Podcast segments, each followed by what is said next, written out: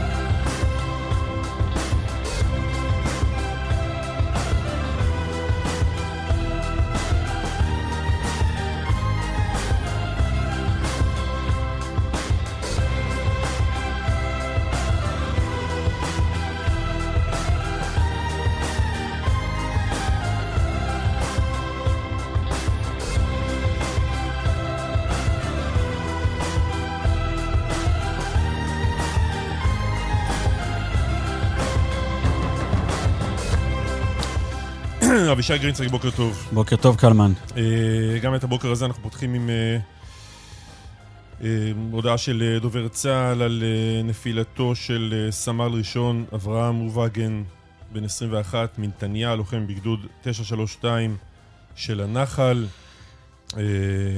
סמל ראשון רווגן נפל בקרב בצפון רצועת עזה. יהי זכרו ברוך. נדב רוזמן עורך את התוכנית שלנו, נדב רוזנצוויג ואביטל פיקובסקי על ההפקה, יאיר ניומן אה, הוא טכנאי שידור, ואנחנו אה, נתחיל כבר עם אה, כתבנו המדיני, סולימאן מסוודה. סולימאן, שלום. שלום, בוקר טוב. קבינט המלחמה מתכנס אתמול, מדברים שם על מה? תראה, בעיקר מדברים על העסקה לשחרור חטופים, אבל ההסכם, העסקה שבעיקר לא מתקדם. תראו, יש כמה אירועים בהקשר הזה שקורים במקביל. קודם כל, כינוס קבינט המלחמה. במקביל לכך, אה, משלחת בחירה של אה, אה, חמאס שמבקרת בקהיר. בראש המשלחת הזאת עומדים אסמאעיל הנייה, ראש הלשכה המדינית, וגם, וזה חשוב, סגנו של סנואר, חליל אל-חיה. כלומר, גם הדרג, מה שנקרא חמאס חו"ל, וגם חמאס עזה נמצאים באותה משלחת. והיום מגיע לקהיר גם יועצו למזרח התיכון, השליח של אה, ביידן למזרח התיכון אה, ברט אה, מקגורג, שם הוא יקיים סדרת פגישות ולאחר מכן יגיע הנה לישראל וייפגש עם קבינט המלחמה. מה, מה ניתן וזה... ללמוד מהמשלחת ה... לא רוצה לקרוא לה מכובדת של החמאס? מה ניתן ללמוד? תראה, ניתן ללמוד שיש מגעים מאחורי הקלעים שמנסים לקדם מהלך כלשהו והיום בבוקר אנחנו מתבשרים אה, מפי אחד העיתונים הקטריים שיש איזשהו מתווה אה, חדש שחמאס מציג וש, ושהקטרים אה, והמצרים עומדים להציג אותו למגורג שיגיע היום לקהיר. אז סביר להניח שמגורג גם יביא את המתווה הזה לכאן לישראל ויתחילו לדון האם אפשר לקדם, מה אפשר לקדם ובכלל האם יש על מה לדבר. עכשיו תראו, בינתיים אמ, אין על מה לדבר. שמענו את ראש הממשלה אומר, הדרשות, הדרישות של חמאס משמעותן תבוסה לישראל, ולכן הוא גם לא שלח משלחת אה, ישראלית, אה, כמו שאנחנו זוכרים, אה, לשיחות המשך בקהיר, והוא גם לא חושב שיש טעם לעשות את זה, כל עוד שאין שינוי בדרישות של חמאס. ויש שינו, ב... שינוי עכשיו? זהו. עד כמה בהצעה החדשה אה, של חמאס יש אה, שינוי? לפי התקשורת הערבית יש אה, שינוי, אבל מניסיון עבר בדרך כלל השינויים האלה שמוצגים בתקשורת הם לא באמת גם שינויים שבאמת התרחשו והם בדרך כלל גם לא מקובלים על ישראל. ובכל זאת על איזה שינוי מדובר? אה, שוב, הבעיה מצד אה, אה, ישראל זה הפסקת המלחמה, זה הוצאת כל כוחות צה"ל מרצועת עזה כבר בשלב הראשון של, של המלחמה. עכשיו מדברים לפי אותו דיווח על לא הוצאת כל הכוחות, אבל הפוגה שתהיה ארוכה יותר. עד כמה זה מסתדר עם הקווים המנחים שנקבעו בפריז, לפיהם על כל חטוף יש יום אחד של הפוגה, אני לא בטוח. עכשיו, אבל סולימן, כן, צר- אבל צריך לומר שזה דיווח שהוא בעל אינטרס. זאת אומרת... נכון, לכן אמרתי שצריך לקחת את הדברים האלה בערבון מוגבל עד שברט מגור יגיע, יגיע לכאן. אמ, תראו, בסופו של דבר יש אמ, אה, חשש אמריקאי מאוד גדול שתגיע, אה, שיגיע חודש אה, רמדאן כשאין באמת איזשהו הסדר ולא פונו אה, מרבית תושבי רפיח לאיזשהו אזור אה, בטוח לקראת כניסת אה, צה"ל מבחינתם. עלול להתרחש אסון הומניטרי אם במצב הנוכחי צה"ל ייכנס לרפיח. שמענו גם אתמול את דובר המועצה לביטחון לאומי בבית הלבן אומר שהדבר הזה באמת אה, עלול אה, להביא לאסון הומניטרי. והם לא רוצים לראות את צה"ל כך אה, הוא אומר אתמול נכנס לרפיח במצב הנוכחי. אז האמריקאים רוצים לראות את חודש רמדאן מתחיל כשיש הפסקת אש כשיש הסכם לשחרור אה, אה, חטופים ואנחנו מתקרבים לדדליין הזה. כלומר אם הניסיון הזה אה, לא יצליח אני, אני לא רוצה להגיד שלא נראה הצלחה אה, אחר כך אבל יש דדליין שדוחק תחילת חודש רמדאן בעוד אה, אה, כשלושה שבועות למה בעצם? שבועות. אה, מכיוון שאנחנו כלומר, למה- לא יכול להיות שנה- שאם אה, עד תחילת הרמדאן לא נגיע לעסקה, נגיע באמצע חודש הרמדאן או יומיים אחריו? כי תראה, הם, הם, האמת שזה חשש גם אמריקאי וגם של מדינות אה, ערב, שהם לא רוצים לראות אה, אה, התססה, אגב, לא לא רק כאן בישראל או, או בעזה או במזרח ירושלים או באיו"ש, אלא גם במדינות ערביות, גם במצרים, אה, גם בירדן, גם בעוד אה, אה, מדינות, ולכן הם רוצים באמת להיכנס לחודש הזה אה, בצורה כן. של אה, אה, שקט אה, כלשהי, אל- ו- וההסלמה מבחינת האמריקאים עלולה להיות אה, לא אה, אה, פנים ישראלית, אלא אזורית מזרח, מזרח תיכונית. ולכן הם רוצים להגיע אה, לשקט. אגב, זה לא רק רצון אמריקאי, זה גם רצון ירדני, זה גם רצון אה, אה, קטרי, אבל הרצון שחסר כאן בכל האלמנטים האלה זה חמאס. סולימן, תודה רבה לך. בוקר טוב. תודה. בוקר טוב. אתמול אה, שר האוצר בצלאל סמוטריץ' מתראיין אצל אה, עמיתנו אה, בנימיני וגואטה. בריאיון מתנהל דין ודברים בין עמדתם שלהם לעמדתו שלו באשר לסוגיית החטופים. בין השאר אומר סמוטריץ' את הדברים הבאים.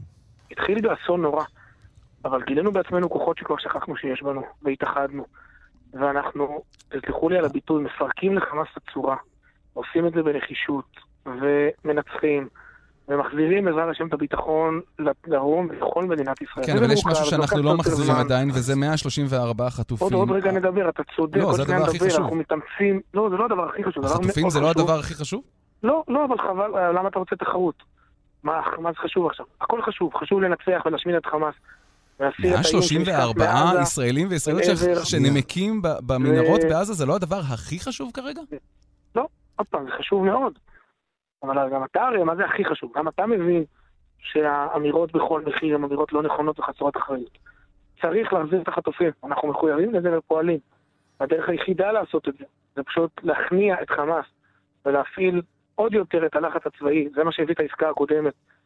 אה, אני אמרתי, אה, אין עסקה טובה, כי אין עסקאות טובות עם השטן, אבל בהחלט עסקה שמחיריה יכולנו לחיות איתם, אני שמח ומאושר שהייתה לי הזכות להצביע בעדה ולהחזיר הביתה 80 ומשהו נשים וילדים, יש לנו מחויבות לפעול להשבת יתר החטופים. ו- ואנחנו עושים את זה. שמואל רוזנר, פרשן כאן חדשות, שלום. שלום, בוקר טוב. אה, פרשן כאן חדשות, אבל יש לך עוד כובע, אה, ואתה במסגרת המכון למדיניות העם היהודי ערכת או ערכתם שם סקר בסוגיה הזו של מטרות המלחמה. צריך להגיד שלא נתתם שם באפשרויות לציבור את האפשרות שעליה מדבר סמוטריץ', כלומר גם מיטוט חמאס, גם השבת החטופים האלה הצבתם בפני הנשאלים אה, ברירה אכזרית, או-או.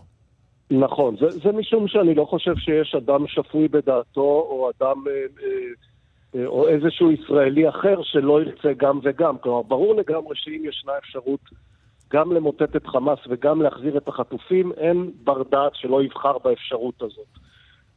כל הקושי שלנו סביב השיח על החטופים נובע מהעובדה שאנחנו מבינים שקיים, לא, לא בהכרח קיימת התנגשות, אבל קיים מתח בין שתי מטרות כן. שהוצבו למלחמה הזאת, ורוב גדול מאוד של הציבור רוצה למוטט את חמאס ולדאוג שהוא לא יהיה בשלטון, ורוב גדול מאוד מהציבור רוצה להחזיר את החטופים, והשאלה היא מה קורה כאשר אתה צריך בצמתים... אה, אה, אה, לבחור בין זה לבין זה. נכון, אתה צריך לבחור, הבחירה היא גם אף פעם לא בחירה של 100% או 0%, זאת אומרת, אתה צריך לסכן מטרה אחת לטובת מטרה אחרת.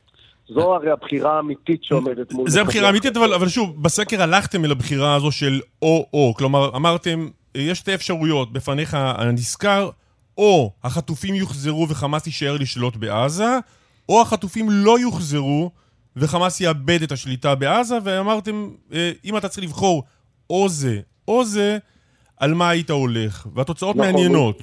כן, במצב דברים זה אה, אה, חלק גדול מאוד מהציבור היהודי בישראל, בעצם נאמר כך, על כל ישראלי יהודי שאומר להחזיר את החטופים, יש שניים שאומרים למוטט את חמאס.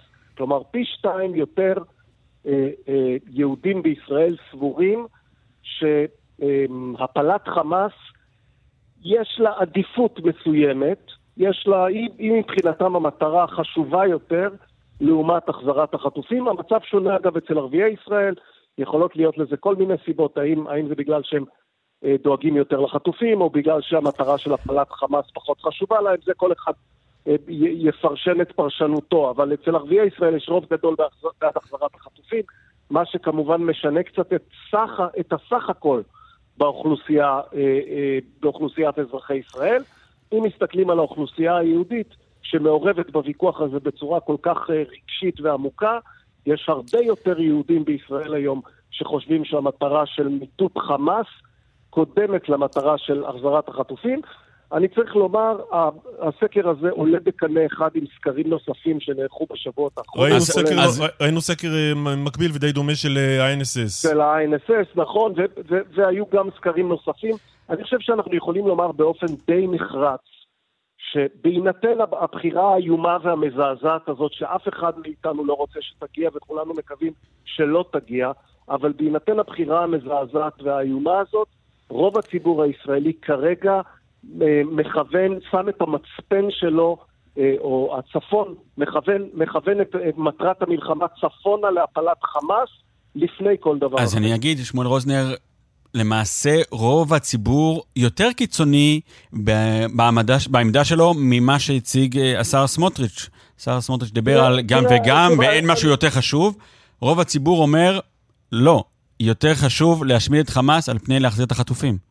אז תשמע, אני, אני לא רוצה להיות הסנגור של השר סמוטריץ', יש דברים שגם אם הם נכונים לא צריך להגיד אותם. לא, זה דיון, זה דיון אותם- אחר, זה דיון נכון, אחר. לא, הם- אבל מה. שאבישי אומר זה שסמוטריץ' אמר גם וגם, ואתם כאמור הלכתם עם הציבור ל... ושאלתם אותו, נניח שאין גם וגם, ואתה צריך לבחור, הציבור הישראלי חושב שאם אין גם וגם, הניצחון על חמאס והדחתו מהשלטון הוא כרגע בעדיפות לעומת כל דבר אחר מהדברים שאנחנו מכירים. הוא מעדיף את זה, אגב, גם הוא מעדיף את זה על אה, שלום עם אה, ערב הסעודית, הוא מעדיף את זה על עוד כל מיני דברים. כלומר, כאשר מציבים לציבור בחירות, שאחת מהן היא שחמאס לא מופל מהשלטון וחוזר להיות השלטון בעזה, זו מציאות שהציבור הישראלי היום לא מוכן לקבל אותה. אגב, אני חושב שזה היה כמעט משונה אם זה לא היה המצב. אנחנו... זה הרי לא שהציבור הישראלי קם יום אחד ו- ונעשה רשע מרושע. יש לישראל היסטוריה ארוכה מאוד של אה, הליכה אה, מופלגת לקראת אויביה כדי להחזיר לכאן חטופים. לפני שנים לא כל כך רבות ישראל שילמה באלף אסירים כדי להחזיר נכון. חטוף אחד. זה לא שהפכנו מרחמנים לאכזרים סתם כי קמנו בוקר אחד והתחשק לנו. אני חושב שבשבעה באוקטובר קרה לציבור הישראלי דבר ששינה באיזשהו אופן את האסטרטגיה שלו ואת המבט שלו אה, על האופן שבו האזור הזה מתנהל, וסוג המחירים שהיינו מוכנים לשלם בנסיבות אחרות ובמקרים קודמים, אנחנו שוברים פה תקדים רב שנים. צריך, צריך, צריך לרדת לעומקו של הש- השינוי הפרדיגמטי הזה, כי הוא מאוד גדול. במשך עשרות שנים ההרגל שלנו היה שאנחנו מוכנים לשלם מחירים מופלגים כדי להחזיר חטופים. כן, נדמה לי שקרו פה כמה דברים. אחד, נכון, אחד, הציבור- אחד זה הציבור הראייה של הציבור, הראייה של הציבור את, אה, את עסקת שליט, ודאי באופן, שלה. ואת התוצאות שלה. כמו, כמו שהאמריקאים, אה, יש לאמריקאים ביטוי יפה שהנאו-שמרנים המציאו, We were mocked by reality. נשדדנו על ידי המציאות. אה, נאלצנו... זהו, והדבר השני, כמו שאתה אומר, זו המציאות, והמציאות הייתה השבעה באוקטובר, זה משהו שלא היה לפני עסקת שליט, ו... והביא אותנו למלחמה הזו בעצם. נכון, ואני, ואני חושב שהמציאות הזאת, שוב, יש תמיד את הדיבורים על הפוליטיקה, ו- ו- ו- ו- והחטופים, באמת, אני אומר את זה בצער גדול, זה הפך לצערי לעניין פוליטי, ונעשה בזה שימוש פוליטי מ- מכל הצדדים, ויש אמירות מכוערות מכל הצדדים, ויש... באמת, נושא החטופים היה צריך לי- להישאר קודש, במובן זה שלא היה צריך להיות מצב שבו מישהו חושב שאם אה, אתה בעד או נגד החטופים, אז אתה שייך לאיזה מחנה פוליטי כן או לא לגיטימי. זה, זה מקום לא טוב שהגענו כן, אליו במובן זה הזה. ברור. אבל אני- העובדה ששינינו את עמדתנו, זה שינוי פרדיגמטי בהבנת הישראלים את המציאות האזורית ואת המחירים שאנחנו צריכים לשלם כדי לשנות אותה. רק, רק נגיד שיהיה מאוד מעניין לראות אה, שאלה נוספת בסקר, מה דעת הציבור, האם זה יותר חשוב מזה, זה או הדבר השני, או שזו גם זו מטרה חשובה וגם זו מטרה חשובה ואין מטרה שהיא יותר חשובה, וזה צריך ללכת ביחד. זה, זה, זה, שוב, זה, זה מסוג הדברים של כולנו רוצים שלום כן. עולמי, כולנו רוצים ביחד. כן. כולנו רוצים גם וגם. אם יש גם וגם, אין דילמה ואין שום קושי, 100% מהציבור הישראלי יגיד, בואו נפיל את חמאס ונחזיר את כל החטופים, ויפה שעה אחת קודם. המציאות מייצרת עבורנו דילמה כזאת, וזו דילמה קשה מאוד שמקבלי החלטות ברור. נאלצים להתמודד איתה כל יום. וכן, במובן הזה שינינו את דעתנו, הציבור הישראלי שינה את דעתו. שמואל רוזנר, תודה לך. שיהיה יום טוב. רמי איגרא, לשעבר ראש חטיבת השבויים והנעדרים במוסד, שלום. שלום, בוקר טוב. אמר אבישי בצדק, וגם רוזנר בסוף הדברים, שכולנו היינו שמחים לגם וגם, אבל בוא נלך, בוא ניקח אותך אל, ה, אל הברירה הקשה שהניח רוזנר ב, בסקר שלו. אם השאלה מוצגת לך כמו שהוצגה שם, כלומר, אתה צריך לבחור בין שתי האפשרויות, או זה או זה. אני קצת ארחיב את השאלה. אם הציבור הישראלי היה מבין גם את המשמעויות במלואן של אה, החזרת החטופים על פני אה, השמדת החמאס, אז אה, אני חושב שהתוצאות היו הרבה יותר חד משמעיות. תסביר.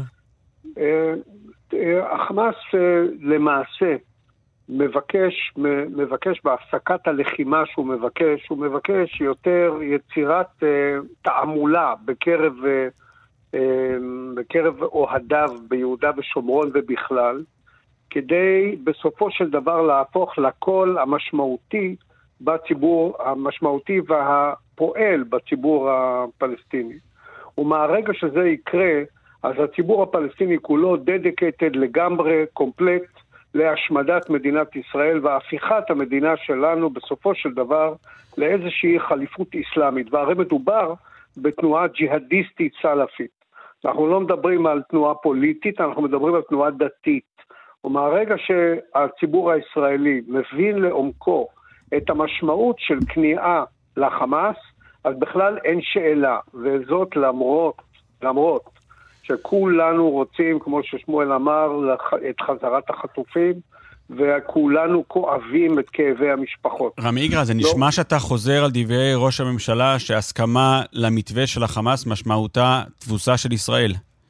אני אמרתי את זה אצלכם בתוכנית עוד לפני, ממש כך. אבל אין- אתה אין- לוקח בחשבון, רמי, שיכול להיות אה, שאם אנחנו לא מוצאים מנגנון שיאפשר להגיע, להגיע לעסקה יותר טובה, כזו ש, שאתה מכוון אליה, או ממשלת ישראל מכוונת אליה, אנחנו יכולים למצוא את עצמנו משוחחים כאן על הקו בעוד שנתיים נגיד, כש-134 חטופים לא חזרו?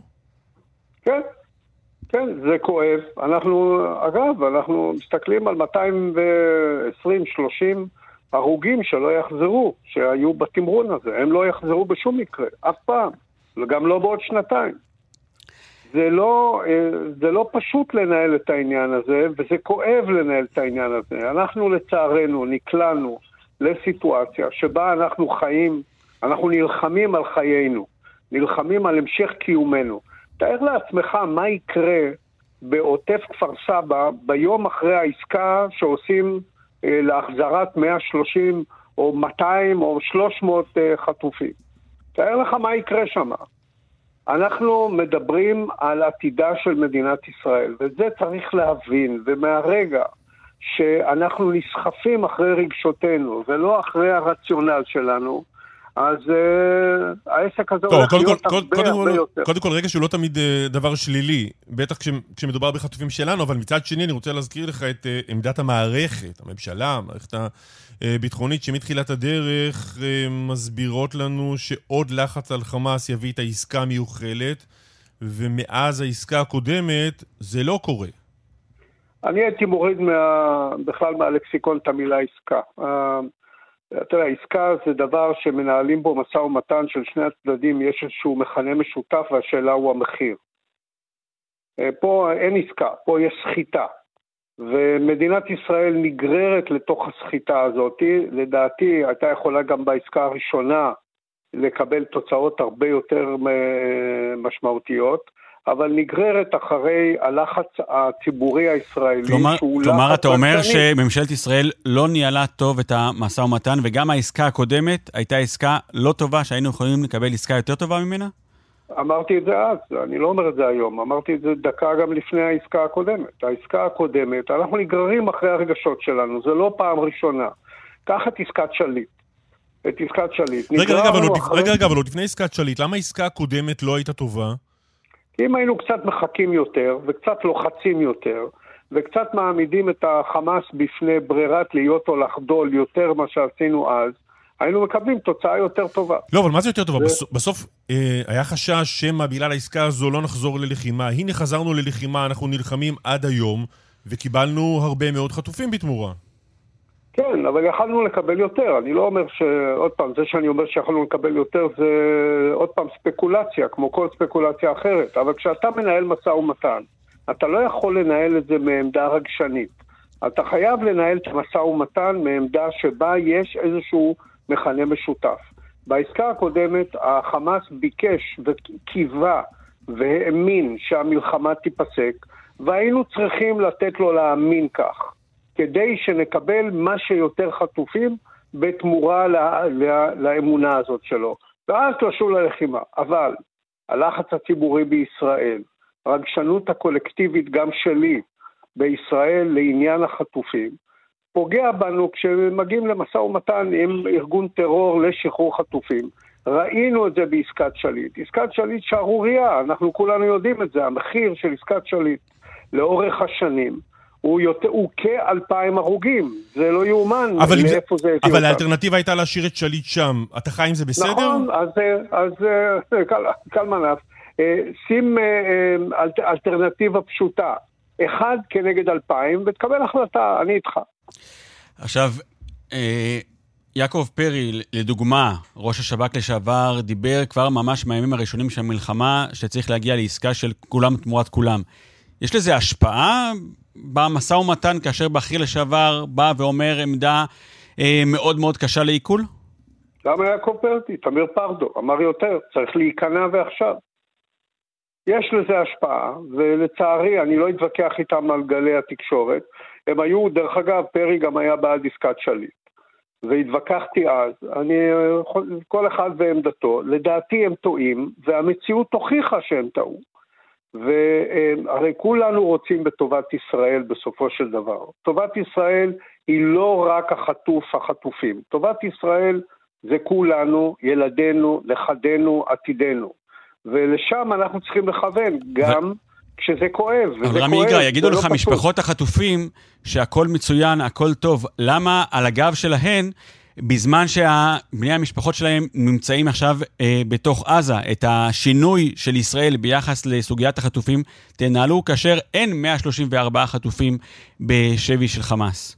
עשו את זה, היא הייתה ועדת שמגר. שלא יושמה, אחד לא- ממשלת ישראל לא יישמה את ההמלצות של ועדת שמגר. כי ממשלת ישראל, אה, היא פה, היא, תראה, יש הבדל בין politically correct ל correct. ואני אני מנסה למכור את ה correct. מה שנכון היה לעשות אז זה לאמץ את אה, ועדת שמגר. הפכנו אה, את עניין החטופים לספורט לאומי פלסטיני. וזה אנחנו הפכנו, לא הם הפכו. אנחנו מאפשרים את זה.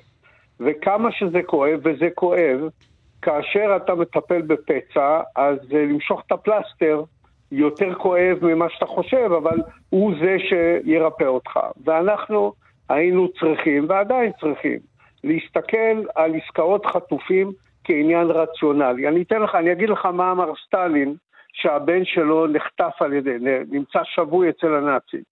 באו אליו והציעו לו עסקה, הוא אמר קצין כנגד קצין, חייל כנגד חייל.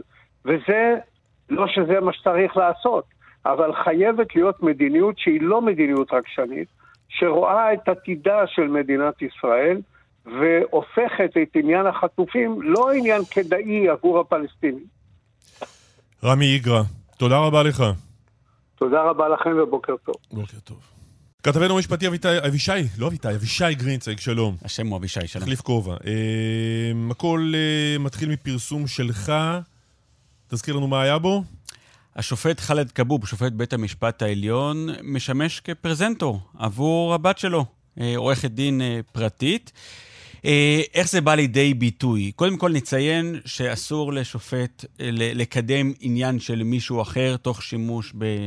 בשמו, במעמדו. לא ככה- מישהו שהוא לא מכיר, ועוד יותר לא... בין אם יש לך אינטרס אישי, בין אם אין לך אינטרס אישי, אסור לשופט להשתמש במעמדו אה, לצורך העניין.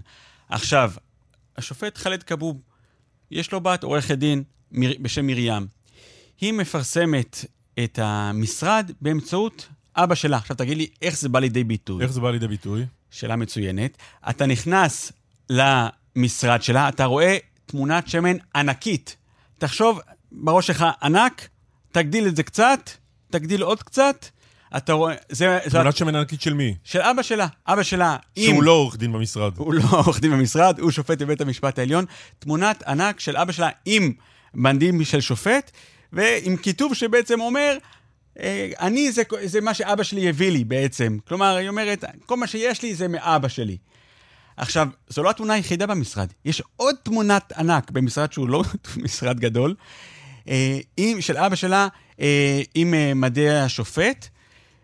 תגיד, טוב, אולי הוא לא ידע, הוא לא ראה, הוא לא זה. הוא בעצמו הצטלם על הרקע של התמונה שלו במשרד שלה, והיא העלתה את זה לרשתות החברתיות, פייסבוק, אה, אינסטגרם וכיוצא בזה. אם לא די בכך, גם סרטון התדמית של המשרד של עורכת הדין מרים כבוב פותח בזה שרואים את התמונה של אבא שלה עם מדי השופט אה, במשרד. אוקיי, וזה אתה אומר אסור לפי... כללי האתיקה לשופטים. אה, אז את זה פרסמנו, בעקבות כך אה, פנתה גם התנועה למשילות ודמוקרטיה, גם אה, ארגון בצלמו, גם אה, גופים נוספים, אני חושב שתנועת לביא גם פנו. והש- פנו לאן? פנו לנציב תלונות הציבור על שופטים, אורי שוהם. והוא, דבר מדהים, הוא, הוא לא מקבל את התלונה. קודם כל, בוא נגיד מה השופט אומר. השופט אומר, לא, לא ידעתי ש... שופט ח'אלד כבוב. השופט ח'אלד כבוב, לא ידעתי בכלל שהתמונה ש... התמונה הזאת אה, תעלה לרשתות החברתיות, אני כעסתי עליה שהיא העלתה את זה, הפרסום אה, הוסר מיד, והוא מוסיף דבר נוסף, שגם התמונת השמן הגדולה שדיברנו במשרד, הוסרה ונגנזה. ולכן הש... הנציב אורי שוהם, שופט בית המשפט העליון לשעבר, אומר, אני לא מקבל את התלונה. הוא אומר, לא, לא מצאתי אה, לדחות את הטענה של השופט כבוב, שהוא לא ידע על הפרסום. אה, הוא אומר, היה עליו לנהוג בזהירות יתר, אה, אבל טוב ונכון עשה השופט כאשר הורה מיידית להסיר את התמונה, ובכך הוא מסיים את הבירור. אנחנו, אנחנו יודעים שזה לא נכון? כלומר, השופט אומר לא ידעתי. השופט אומר, לא ידעתי. אז תשמע, תמונת ענק, באמת ענק, אה, בכניסה למשרד. לא, לא ידעת, אתה הצטלמת, לא פעם אחת, לא פעמיים, כמה פעמים, והיא מעלה את זה ל- לרשתות החברתיות. לא ידעת, סרטון התדמית של המשרד, לא ראית אותו, כולם ראו חוץ ממך. אה, כשאני פרסמתי את זה, הוא לא ראה, רק אחרי שהנציב מבקש ממנו תגובה. לא, לא רק זה, הוא אומר, התמונה הוסרה. עכשיו, אם תיכנסו, אני מפציר במאזיננו, להיכנס לחשבון הפייסבוק של עורכת הדין מרים כבוב, ביתו של השופט. ביתו של השופט, מה תמצאו בתמונת הפרופיל של המשרד, התמונה שלה, שלה על הרקע של התמונה שלו במשרד. כלומר, אה, יש פה, אה, איך נאמר את זה במשפטית? חרטוטים. אה, אז אה, אין לי מילה יותר יפה לומר, כי זה באמת אה, משהו שהוא מופרך במשך כל כך הרבה שנים, שהיא כן. עושה את, ה, את הקונץ הזה, כאשר הוא אומר, הכל נגנז, כעסתי עליה, אבל עדיין, גם היום, התמונה אה, שלו מאתרת את חשבון המשרד של הבת שלו, בניגוד לכללי האתיקה. וכשנציין שלגופו של עניין, הנציב אומר שאסור לשופט שייראה כאילו שהוא מקדם את האינטרסים של הבת שלו. אלא שהוא לא ידע. לא ידע. אבישי, אה, תודה, תחזור לכובע השני. אה, מהר. חן ביאר כתבנו בצפון, שלום. שלום, בוקר טוב. אה, הזנחנו את הצפון פה ליום ורבע, ואתמול היו כמה אירועים חריגים. נכון, בהחלט. למעשה, כבר יומיים שבהם, יום אחר יום, יש נפילות של כטב"מים בשטח ישראל, באזורים יחסית מרוחקים מהגבול. אתמול זה היה בבוסתן הגליל, שנמצא 15 קילומטרים מהגבול, ממש אה, מצפון לעכו. כטב"ם של חיזבאללה שנחת בשלמותו אה, על שיח בחצר בית, אחד הבתים ביישוב הזה. יממה קודם, אה, כטב"ם שהתפוצץ וחלקים ממנו אה, נחתו במושב ארבל, שזה אפילו מרוחק עוד יותר אה, מהגבול, אה, ליד אה, טבריה, אה, והותיר גם מכתש גדול באזור ש, שבו הוא נחת. שם זה מדאיג שזה המקרים- הגיע עד לשם בלי שהפרענו לו. בדיוק, בשני המקרים האלה אה, מערכות ההגנה האווירית לא הצליחו אה, לאתר את אותו כטב"ם, לא הצליחו לנסות ליירט אותו מכיוון שלא ידעו שהוא נמצא שם עד רגע הנחיתה. אה, כמובן שלא היו התראות גם מהסיבה הזאת, ובשני המקרים גם לקח הרבה זמן עד שבעצם צה"ל לקח לו רגע להבין, זה שלנו, זה לא שלנו, זה של חיזבאללה. התחקיר הזה ארך פרק זמן ממושך יחסית, ורק אחרי שעה ויותר הצלחנו בכלל להבין מה האירוע שאנחנו ניצבים מולו.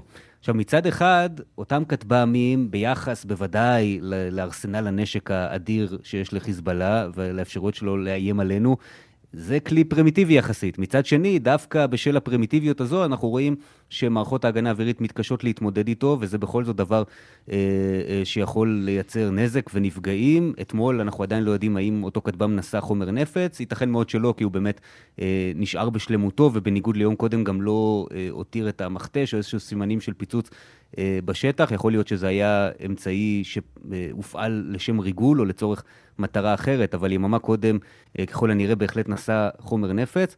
וגם יש שאלה לגבי המסלול שלו אתמול, יש עדויות שראו אותו אה, בנהריה, טס בגובה נמוך יחסית, כלומר, ייתכן מאוד, אה, ובהנחה שהעדויות האלה אה, נכונות, אז הוא עשה גם את הדרך מעל היישובים הישראלים והערים שבדרך, ולא מעל הים, כפי שראינו את חיזבאללה מנסה להחדיר כטב"מים בעבר. שאומר שהיה יכול להיגמר הרבה יותר גרוע. המלחמה. בהחלט, בהחלט ש, שכן, אה, ומנסים כרגע קודם כל להבין האם אפשר לשפר משהו בשביל לאתר את אותם אה, אה, כטב"מים, האם אפשר לשפר משהו בכל מה שנוגע לבקרה האווירית כדי לאתר אותן קודם. אנחנו רואים שיש הרבה מאוד התראות על חדירות כלי טיס, והרבה פעמים גם יירוטים של מטרות חשודות שבסוף מתברר שהן לא כטב"מים, אבל כאן יום אחרי יום שחיזבאללה מצליחים להחדיר את הכלים האלה אה, לאזורים אה, יחסית בפנים הארץ, מרוחקים מהגבול, 15 קילומטרים, ויום קודם אפילו יותר מכך. חן, תודה רבה לך. תודה רבה. סגן אלוף ארז גבאי, מפקד גדוד אה, 71 בחטיבת השריון 188, שלום. יאללה, טוב. מה שלומך? טוב, תודה, מה שלומכם חבר'ה? אנחנו בסך הכל אה, בסדר פה, נכון אבישי? כן, גם אני, אני כן. בסדר. מאיפה אתה מדבר איתנו הבוקר? אה, אנחנו בגבול הצפון. הגדוד שלי פה כבר אה, מספר חודשים. אה, עסוקים בעיקר בהגנה על הגבול. ספר קצת מה זה אומר. שריון אנחנו מכירים כ... ככוח אה, מסתער, אתם בשטחנו. אנחנו יודעים גם לעשות התקפה וגם לעשות התקפה כשצריך. אנחנו בחודשים האחרונים עושים הגנה, צריך להגיד שהיא בעיניי הגנה מאוד... ארז, אם תוכל לזוז טיפה הצידה כדי לשפר את הקליטה, זה יהיה טוב. שומע אותי, קלמן? שומעים יותר טוב? כן. מעולה. אה, אז אני אומר, אנחנו בחודשים האחרונים עושים, אמנם עושים הגנה, אבל הגנה שהיא אה, במהות שלה נורא התקפית, עם המון יוזמות אה, שהן חלק הכרחי מההגנה הזו. אה, אז אה, אתה יודע, טנקים יודעים, כמו שאמרת, גם לתמרן לשטח אויב כשצריך, וגם אה, אה, להגן בשטחנו, בין אם זה נגד איום החדירה ובין אם זה נגד איומים אחרים. מה אתה אומר למי ששומע חדשות ומתרשם שאנחנו בעיקר חוטפים שם בצפון? אני לא אפרט פה את הערכת המצב, אבל אנחנו אה, מחטיפים הרבה, זה אני יודע להגיד לך בוודאות. אנחנו פוגעים המון באויב, בכל הממדים, אפרופו השיחה הקודמת מה. פרט טיפה כמה שאתה יכול. אני אדבר על חלקת אלוהים הקטנה שלי. ברור, אני אומר- ברור. אני אומר, הטנקים שלנו פוגעים באויב, וכל אויב שדואג להרים את הראש אה, בטווחים ובמתארים הרלוונטיים, אה, חוטף על בסיס יומיומי. לא, לא יודע אם הכל מה שנקרא מדווח, וטוב שכך, אבל אנחנו דואגים לוודא אה, שבצד השני יחשבו פעמיים לפני שהם ירימים את הראש. זהו, כשאתה אומר, יחשבו פעמיים לפני שהם מרימים את הראש. אם אתה רואה מחבל של חיזבאללה, כשהוא לא נמצא עם אה, נ"ט, אתם תורידו אותו? אנחנו לא נפתח פה את הוראות הפתיחה באש, נראה לי, זה, אני חושב שזה לא הפורום, אבל אני אומר לך ש... אה, זה הפורום. אגב, זה הפורום. מעולה, אז אה, תרשום. לא, אבל רגע ברצינות, כל איום שמאיים על הגבול, בין אם זה על היישובים, בין אם זה על כוחותינו, בין אם זה על תשתיות כאלה ואחרות, איום כזה מקבל מענה, גם על ידי טנקים וגם על ידי הרבה אמצעים אחרים שיש לצה"ל בצפון. אבל סגן אלוף ארז גבאי, כשאתה אומר שאנחנו מפרקים אותם, אז זה מאוד מאוד משמעותי לדעת האם ישראל עדיין ממתינה שיירו עליה, ורק אז היא תוקפת ומפרקת את מי שבפועל יורה עליה, או שלא צריך את זה. אני רואה איש חיזבאללה, אני יודע שהוא אויב שלי, אני הורג אותו.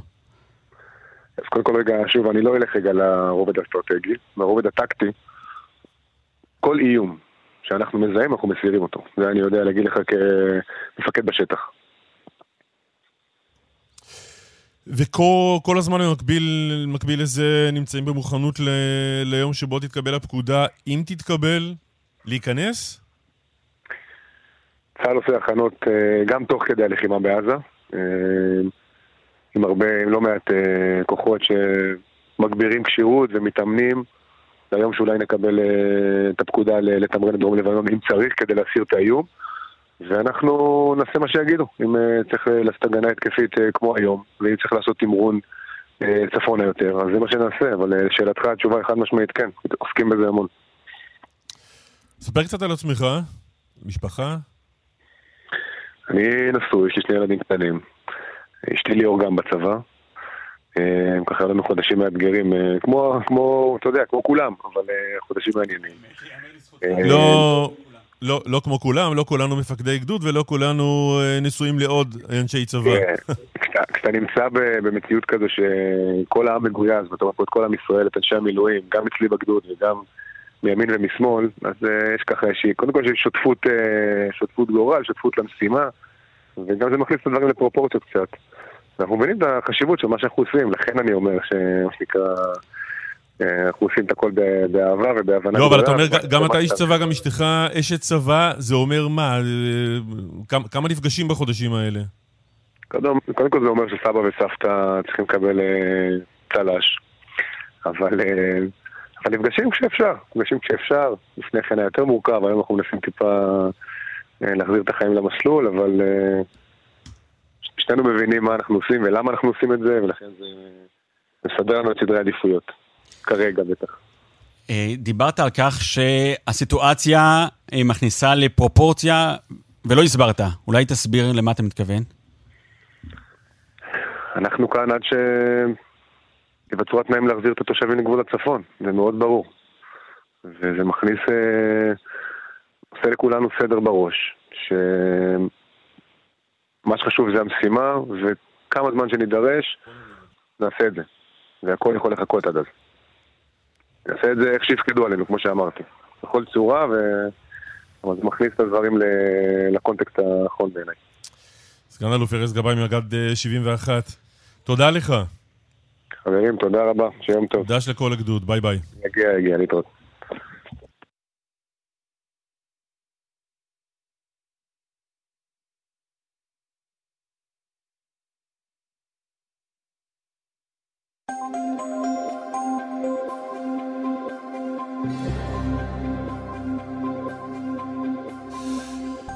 באיילון צפון עומס תנועה ממחלף חולון עד מחלף השלום ועוד עומס תנועה ממחלף קוממיות עד וולפסון. באיילון דרום עומס תנועה ממחלף שבעת הכוכבים עד אה, ארלוזורוב בדרך אחת.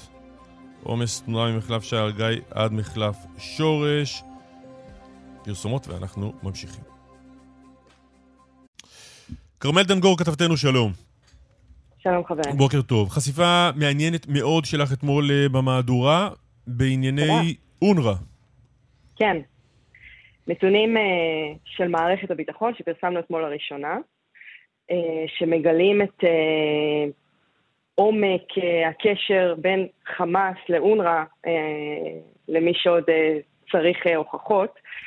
מתוך 12 אלף עובדי אונר"א ברצועה, בעזה, 440 הם פעילים בזרוע הצבאית של חמאס, כלומר מחבלי חמאס. 2,000 נוספים הם פעילי חמאס רשומים, אבל לא בזרוע הצבאית, ול-7,000 עובדי אונר"א נוספים יש קרוב משפחה מדרגה ראשונה שהוא איש חמאס. אז שוב נחזור, אה, כרמלה, שוב נחזור נחזור. שוב על המספרים? כן, אני אומר, נחזור שוב, 440 מתוך 12,000 עובדי אונר"א, שהם אנשים שתפקיד שלהם לעסוק בעניינים הומניטריים בעזה, 440 מתוכם הם פעילים אה, של החמאס בזרוע הצבאית. מעבר לכך, עוד 2,000 הם פעילים של החמאס בזרוע המדינית וזרועות אה, נוספות. כן, בדיוק. בעצם, מתוך 12,000 אה, עובדי אונר"א בעזה, קרוב ל-9,500 קשורים לחמאס בצורה כזו או אחרת, ולמעשה אחד מתוך חמישה עובדי אונר"א בעזה הוא איש חמאס. אה, אלו הנתונים שפרסמנו אתמול.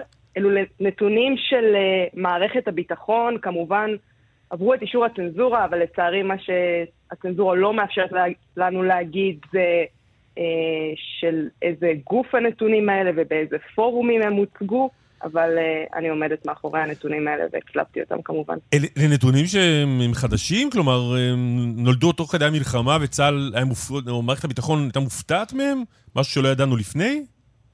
כן, אני מניחה שהם אה, נולדו תוך כדי המלחמה, כי אנחנו רואים בשבועות האחרונים שישראל מציגה, אנחנו רואים עוד ועוד פרסומים, ישראל בעצם בונה איזשהו תיק נגד אה, אונר"א, אה, במסגרתו למשל פורסם בחודש שעבר שישראל הציגה ראיות לכך ש-12 מעובדי אונר"א לקחו חלק פעיל בטבח של ה-7 באוקטובר, וישראל אומרת שיש מידע מודיעיני לגבי אה, נוספים שהיא עדיין לא חשפה את אה, זהותם, אבל אנחנו רואים שהפרסומים האלה והמידע הזה לגבי אונר"א הולך ונערם עם הזמן. עכשיו, ישראל מתייחסת לשאלה איך אפשרנו את הדבר הזה במשך כל כך הרבה שנים שאונר"א פועלת, כאשר במקביל היא גם הזרוע של חמאס? חמש שניות לתשובה, כי נגמרה לנו השעה. אה, ככל הידוע לי, ישראל לא מתייחסת לשאלה הזאת. יפה, ארבע שניות, עוד נשארת לנו שנייה אחת פנויה. כרמל, תודה רבה לך. תודה. יש פה שעון, גרינץ, מסתכלים כל הזמן על השעון. אה, סיימנו את השעה הזו, פרסומות, חדשות, ועוד שעה, בין השאר נעסוק אה, בפגיעות המיניות של אה, חמאס באנשינו ונשינו בשבעה באוקטובר. עם נתונים, מפרטים מעניינים וחשובים.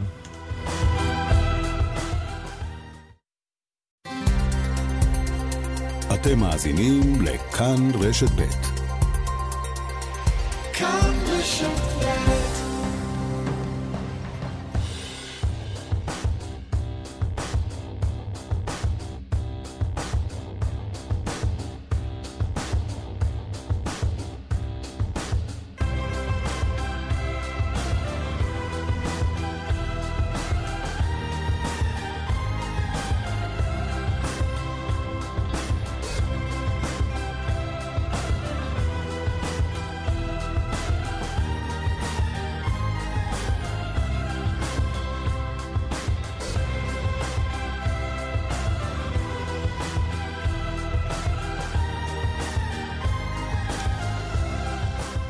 חזרנו אה, לשעה השנייה שלנו, ואנחנו פותחים אותה עם הדוקטור אה, כרמית קלר חלמיש. שלום לך.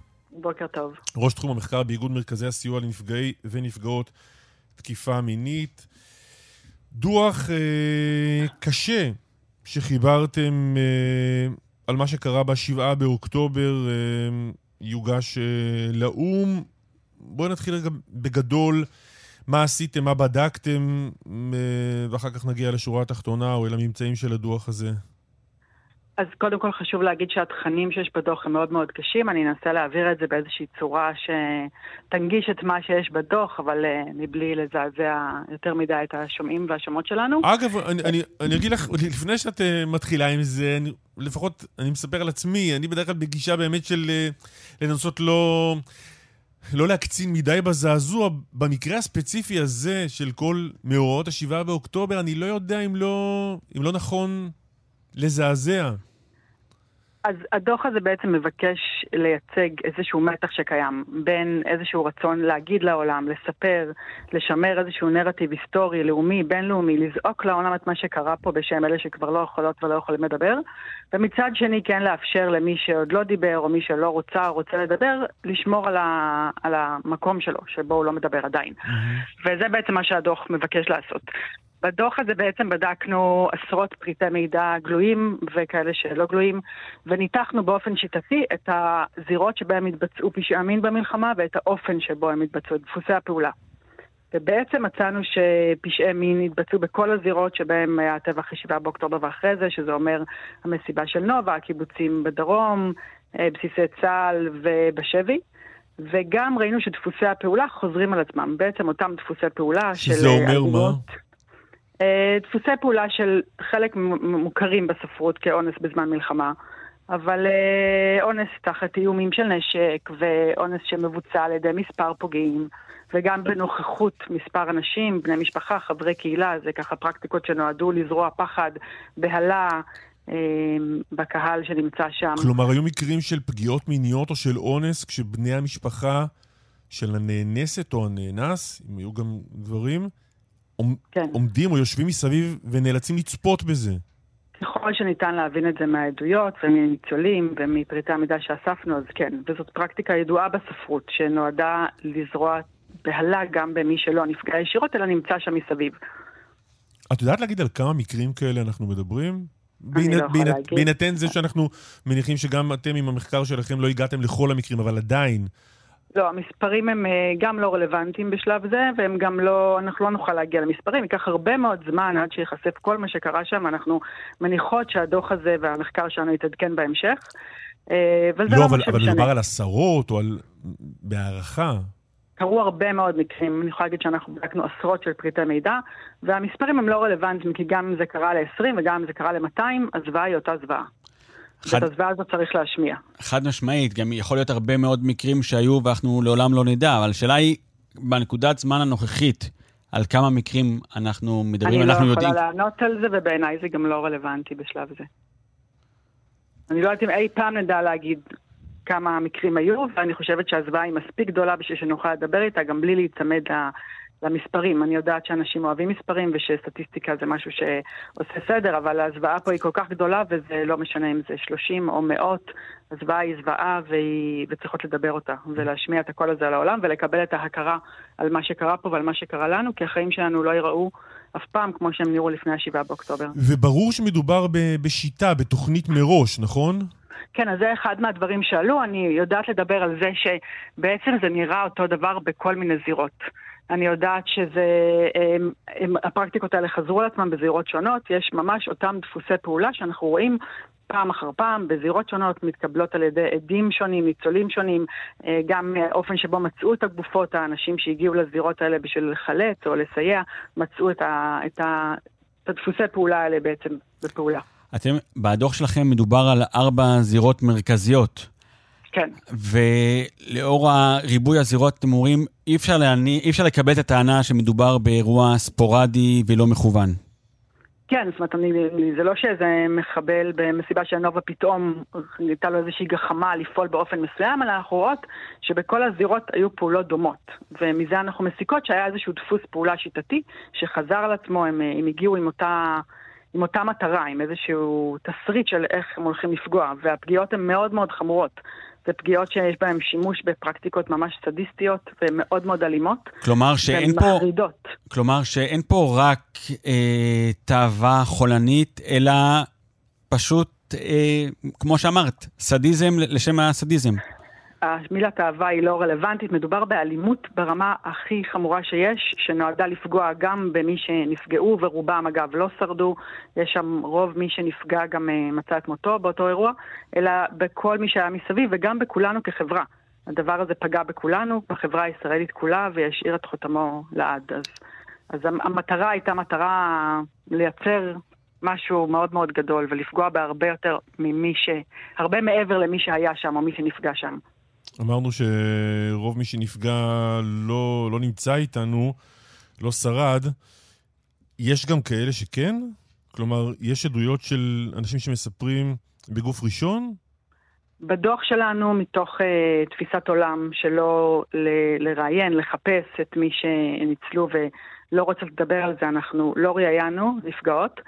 תפיסת העולם שלנו אומרת שכל נפגעת תחליט בזמן שמתאים לה מתי היא רוצה לדבר, ואם היא רוצה לא, לדבר... לא, זה ברור, אני שואל אבל אם יש כאלה שרצו אני לא, לדבר. אני לא, אני לא, אנחנו גם לא מדברות על מי שפונות אלינו, זה חלק מה, מתפיסת העולם שלנו, אנחנו מחזירות להן את השליטה, ומאפשרות לדבר מתי שהם ירצו, ושזה לא, זה ברור, אני גם לא, אני גם לא מבקש פרטים אז או, אני לא- או אני שמות, לא אני שואל אבל אני בגדול, לא האם. יש גם כאלה שדיברו בגוף ראשון?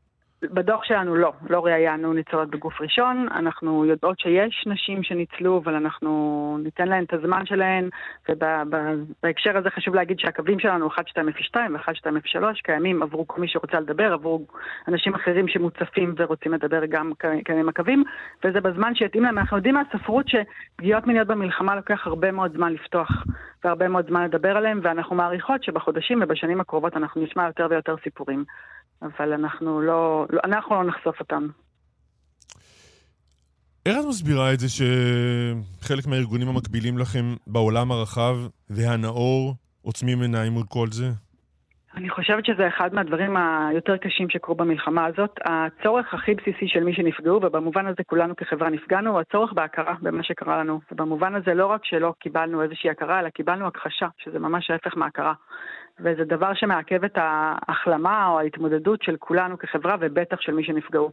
זו אותה סטירת לחי מצלצלת, אין לי איך להסביר את זה, אלא במובנים, אה, אני לא מומחית לפוליטיקה עולמית, אני מומחית לפגיעות מיניות, אבל אני יכולה להגיד שזה זה, זה היה מאוד מאוד כואב, וזה גרם לנו להרגיש עוד יותר לבד, וזה בעצם... אבל את יודעת להסביר את זה? של הפגיעה.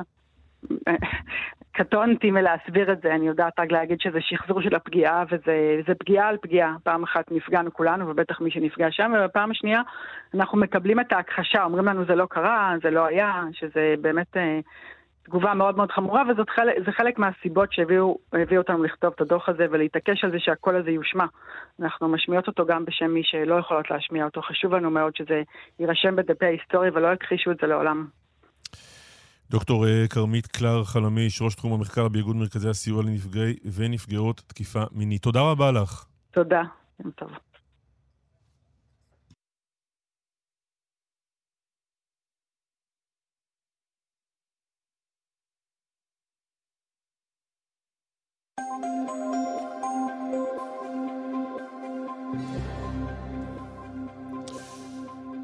באיילון צפון אה, עומס תנועה ממחלף חולון עד מחלף השלום וממחלף קוממיות עד וולפסון, באיילון דרום עומס תנועה ממחלף שבעת הכוכבים עד ארלוזורוב, בדרך אחת עומס תנועה ממחלף שער הגיא עד מחלף שורש. פרסומות ונחזור. סרן יגאל דילמוני, מ"פ שינוע ביחסם חטיבה 646. ניסינו לאסוף את כל הראשי תיבות שרק אפשר לצורך האייטם הזה. יגאל שלום. שלום קלמן, שלום רבישי, שלום טוב. לכל הצופים. אתם אה, חטיבת המילואים האחרונה שעזבה את הרצועה, נכון? כן, אנחנו חטיבה 646, זו החטיבה שגויסה משמחת תורה, והיינו עד אה, סוף שבוע שעבר, יצאנו מח'אן יונס. אה, היחידה שלנו, היחסם, פעלנו בכל הגזרות, גם בצפון רצועת עזה, גם במרכז הרצועה וגם בח'אן יונס. וכן, אנחנו החטיבה האחרונה שתמרנה. ולצערנו גם היו הרוגים בצק"ח שלנו, היו 12 הרוגים בצק"ח שלנו. ואני רוצה גם לנצל את ההזדמנות אה, לשלוח תנחומים למשפחות וגם למשפחות של אברהם, למשפחה של אברהם, החייל נהרג הבוקר, זה בגזרה שאנחנו היינו בה בתחילת הלחימה בצפון הרצועה, שם הוא נהרג. אז אנחנו מכירים את כל האזורים בעזה, לחמנו... סמל ראשון אברהם. מובגן, כן. נכון, גדוד אה, 932 של הנחל. נכון. אז, אז יצאת, יצאתם בעצם מהרצועה אחרי כמה זמן בפנים? היינו כמעט ארבעה חודשים בפנים, אנחנו קרוב לחמישה חודשים אה, מגויסים, ואני אני אגיד לך, אני, אנחנו יצאנו ואני, יש משהו שאני חושב שכדאי שדווקא, שכולם ישמעו, אני שומע כל מיני קולות מאנשים ושואלים אותנו, שואלים את כולנו, את כל האנשים שיוצאים מהמילואים, אה, שאלות, אה, ויש מין תחושה כזאת שאנשים משדרים כאילו צה"ל מדשדש בעזה, ואני אני באמת חושב... כן, זה ביטוי, זה ביטוי שחוזר הרבה מאוד, הדשדוש. נכון, ואני רוצה, אנחנו יצאנו משם, היינו בכל הגזרות, זה בדיוק ההפך, חשוב שכל עם ישראל ידע את זה, חשוב שכל הציבור ידע, ידע את זה, זה בדיוק ההפך, צה"ל מנצח בכל מגע שלו, בכל מפגש שלו עם המחבלים. התנועה של צה"ל היא בניצחון, זה נכון, יש עוד מה לעשות, יש עוד משימות, יש עוד, עוד לא נגמרה המלחמה, אבל בכל מפגש עם מחבלים אנחנו מנצחים. לצערנו גם יש הרוגים, אבל הניצחון הוא מאוד ברור של צה"ל, יש שליטה מבצעית מאוד מאוד גדולה. תקשיב, אה, קלמן, אם אני נוסע עם שיירה של אה, האמרים, עם אה, אה, מספר מסוים של לוחמים, שלא נגיד כאן, זה יכול להיות בין שניים לשלושה, ארבעה האמרים, ואנחנו נכנסים לכל מקום שאנחנו רוצים, בח'אן יונס, בגזרת נצרים, בצפון רצועת עזה, ואנחנו נוסעים שמה, ופועלים שמה, ועושים את כל המשימות שלנו, ביום, בלילה, בנהיגה חשוכה, ועם תחושת ביטחון מאוד חזקה, ותחושה שאנחנו מוגנים, ואנחנו יכולים לבצע את כל המשימות, עם כל החששות שיש, אני חושב שיש שליטה מבצעית מאוד מאוד גדולה. הציבור חייב להבין אז. יגאל, מאיפה זה בא לדעתך? כלומר, אתה, אתה, אני- מתאר, אתה מתאר פה פער מאוד גדול. אתה אומר, בפנים אנחנו בתחושה שאנחנו מפרקים להם את הצורה, אנחנו יוצאים החוצה, אני בא הביתה, מדברים איתי על, אה, על, אה, על דשדוש. הפער הוא ענק. מאיפה הוא בא לדעתך? תקשיב, לא הקשבתי לחדשות כבר אה, חמישה... אתה מכיר אותי, אתה יודע שאני מקשיב לחדשות הרבה. לא הקשבתי חמישה חודשים, חמישה חודשים כבר לא, לא שומע חדשות.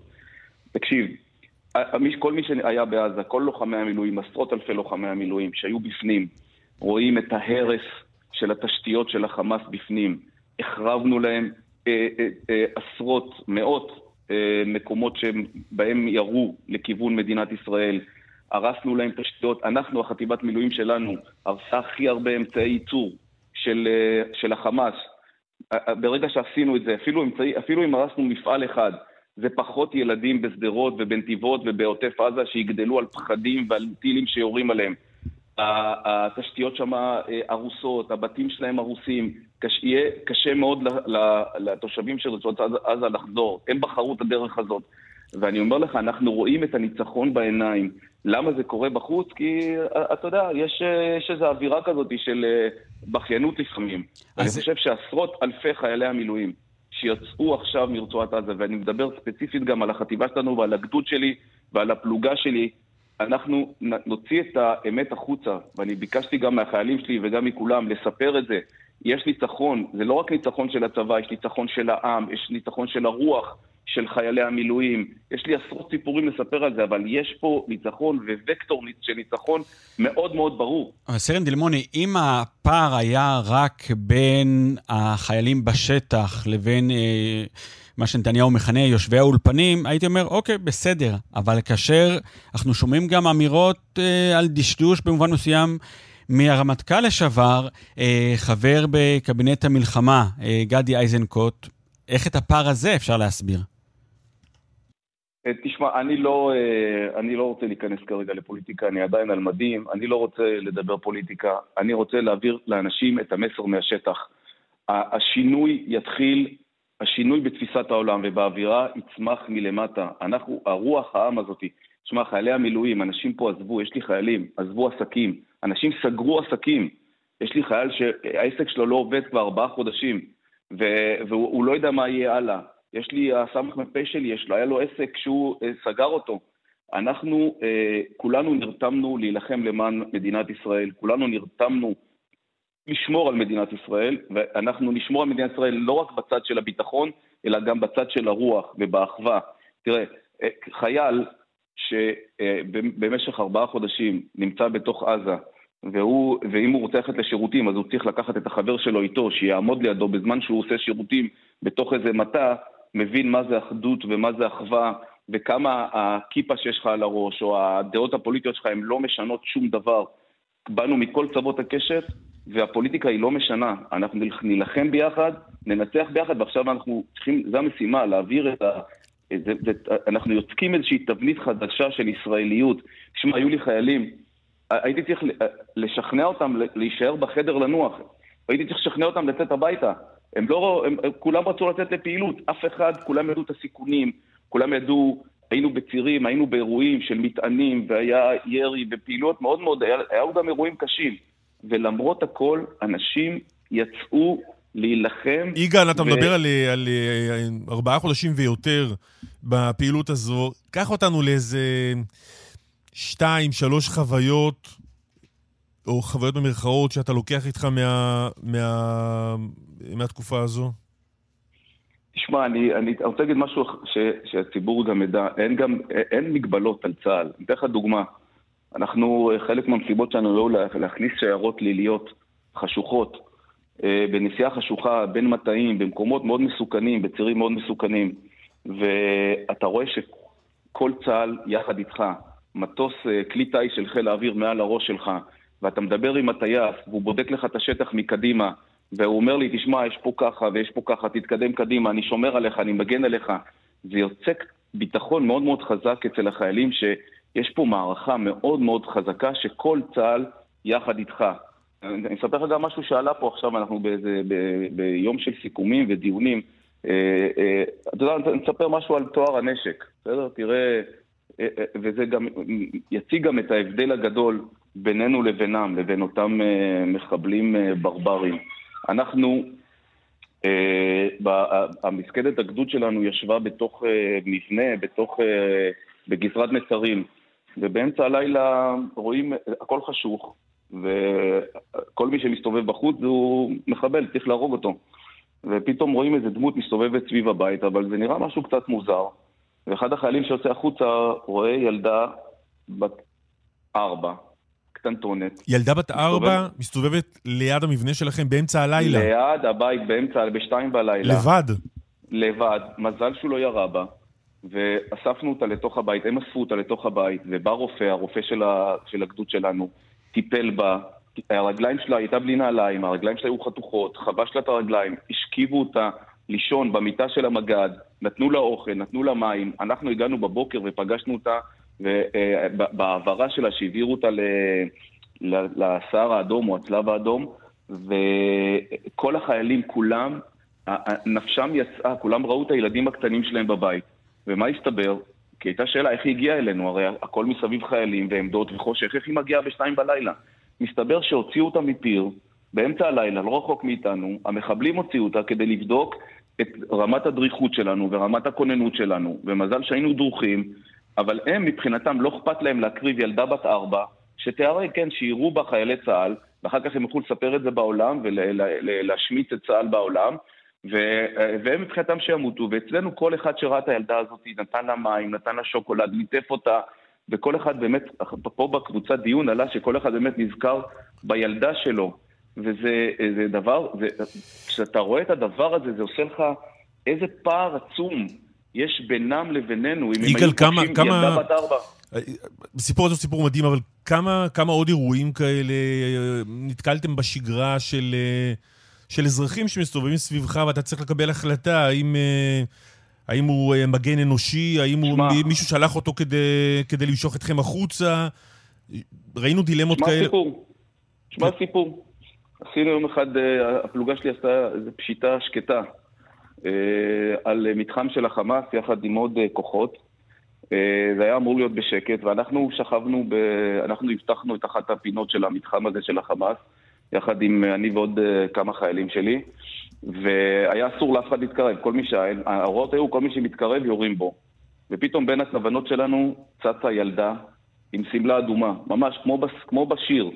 ילדה עם שמלה אדומה צצה לנו בין הכוונות, והיא הולכת לכיוון אותו מתחם של החמאס, והיא עומדת לשרוף את הכוח, זה היה כוח של יחידה מיוחדת, שפעל בתוך המתחם הזה, והיא עומדת לשרוף אותו.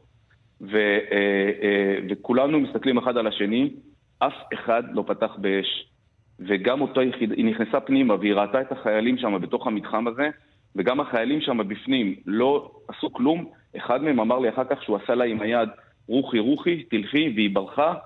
והיה פה, אנחנו דיברנו על זה, זה באמת הייתה דילמה, אבל, אבל כולנו, כולנו, אף אחד לא פתח באש. אה, אחר כך אמרנו, בטוח מישהו שלח אותה, ואמרנו שאם היא תחזור שוב, אז כבר צריך ל- אה, לירות כדי לפגוע, אבל מבחינתנו, החיילים כולם אמרו, הייתה אולי התלבטות של שנייה, אבל אף אחד לא פתח באש. אה, וכולנו באמת חשבנו על הילדים שלנו. אבל החוויה אני הזו היא חושב- חוויה שגרתית? כלומר שאזרחים שניכר עליהם שהם, כמה שאפשר אה, שיהיה ניכר, כלומר אנשים לא חמושים שמסתובבים מסתובבים לכם בין הרגליים ואתה לא יודע איך להתייחס הייתה- אליהם וממה לחשוש? אה, בחלק מהמקומות כן. היה למשל, צה"ל אה, אה, מעודד את, ה, את התנועה דרומה על גבי ה, מה שנקרא הנקז ההומניטרי. אז שם היה מותר להם לסתו, לנוע, והייתה לנו עוד, אנחנו נוסעים באזור הזה, ופתאום על, באזור של הנקז ההומניטרי מישהו מסתובב על אזרחי, ההנחיות הן לראות בכל אזרח שמסתובב שם, כי אסור לו להיות שם, אבל דווקא באזור של הנקז ההומניטרי היה מותר להם להיות, ועצרנו, ואחד החיילים שלנו אה, אה, נתן צרור, נתן לו צרור ליד הרגליים, ואז הוא נעצר. הבאנו חוקרים שחקרו אותו, בסוף הסתבר שהוא קצת מעורער בנפשו. אז כן, יש זה דילמות שאתה נמצא איתן כל הזמן, כי אתה שומר על מתח מבצעי שאומר, אני צריך לירות בכל מחבל שמסתובב פה בגזרה, ומהצד השני אתה צריך לדעת אה, לשמור על זה שאתה גם לשמור על טוהר הנשק ולהיות מאוד מאוד חד על המשימה. ואני חושב שהחיילים שלנו, ואני יכול, מאוד גאה בפלוגה שלי, אני מאוד גאה בגדוד שלי, בחטיבה שלנו, שגם נלחמו, הרגו מאות מחבלים, מאות, חיסלנו מאות מחבלים, הרסנו אה, עשרות אמצעי ייצור, הפלוגה שלי עצמה, מצאנו מתחם שיגורים ענק שהיה מכוון כלפי ישראל, פוצצנו אותו, מצאנו פירים, אה, יש הצלחות מאוד מאוד גדולות, ובכל, ועם כל הדריכות הזאת והסכנה, שמרנו גם על טוהר הנשק ושמרנו על ה... זה, ואני יכול להיות מאוד מאוד גאה בחיילים שלנו. אני חושב שכל עם ישראל צריך לדעת את זה שהניצחון הוא ברור, המחבלים הם מחבלים נבזים שמשתמשים במגן אנושי, הם שמים מולם, נתקלנו גם באירועים כאלה, כן, היה אירוע בתחילת הלחימה שמחבלים, דווקא בהפסקת האש, הייתה הפסקת אש כזאת של הח- אה, החזרת שבויים, כן. כן, מחבלים יצאו מתוך מבנה, שמו מקדימה שלהם משפחה עם דגלים לבנים, וכשהחיילים יצאו לקראתם, המחבלים קפצו מאחורי המשפחה וירו לכיוון החיילים, והחיילים הגיבו באש. ואנחנו רואים איך הם, איך הם, המחבלים הנבזים האלה, הברברים, משתמשים באזרחים כמגן אנושי, ואנחנו, החיילים שלנו, מסכנים את החיים כמגן אנושי לאזרחי מדינת ישראל. זה הבדלים מאוד מאוד גדולים, ושם זה מתחדד לנו יותר. שמע, יגאל, אני חייב לומר שאני... עצרתי את הר... הרעיון נעצר מבחינתי כשדיברת על ילדה בת ארבע שהוציאו אותה, המחבלים הוציאו אותה מפיר כדי לבדוק את הערנות שלכם, שמחבלים הסכימו ל... ל... להרוג למעשה אה, ילדה בת ארבע עזתית אך ורק כדי לבדוק אם אתם מספיק ערניים. זה משהו ש... שמע, אי אפשר לתפוס את זה. כן, אז, אז כן, אפשר לתפוס את זה, וזה... לצערי, זה, זה השכנים שלנו, אנחנו חיים בשכונה קשוחה במזרח התיכון, ואנחנו צריכים להיות, אה, תסלח לי על הביטוי, קצת ערסים, ולהתנהל מולם בצורה הזאת, ו- וצה"ל מתנהל בצורה הזאת. אה, אין, אין לנו מגבלות בפתיחה באש, רק אה, אל תהרוג את כוחותינו, שלא נפגע חס וחלילה בכוחותינו, או שלא נפגע באזרחים במקומות שמותר להם להיות. חוץ מזה, לא הרגשנו שום מגבלה בשום פעילות, וזה הציבור צריך לדעת, צה"ל נלחם בעוז, בעוצמה כן. גדולה. את זה- את זה אמרת. הציבור צריך לאהוב. כן. סרן אה, אה, יגאל... אה, רגע, אני רוצה להוסיף עוד משפט. משפט אחד. משפט קצר על המשפחות שלנו, על הנשים שלנו, על הילדים שלנו. יש לנו פה, לי יש נכדים, יש לי עוד אנשים בפלוגה שיש להם נכדים כבר, ויש פה אנשים עם ילדים בבית, השאירו משפחות. כן, צריך ונשים- להגיד, אה, מותר, כבר אמרת סבא, אז מותר להגיד, אתה בן 50 ו... שלוש. זה לא גיל ש... אה, אני- זה לא הגיל לא הממוצע רוצה- של מ"פים, נכון? לא, ממש לא. אני לא רוצה להסגיר את הגיל שלך, אבל נראה לי שאנחנו בערך באותו גיל. אה, אם אתה. לא רוצה להסגיר, אז בוא לא נסגיר.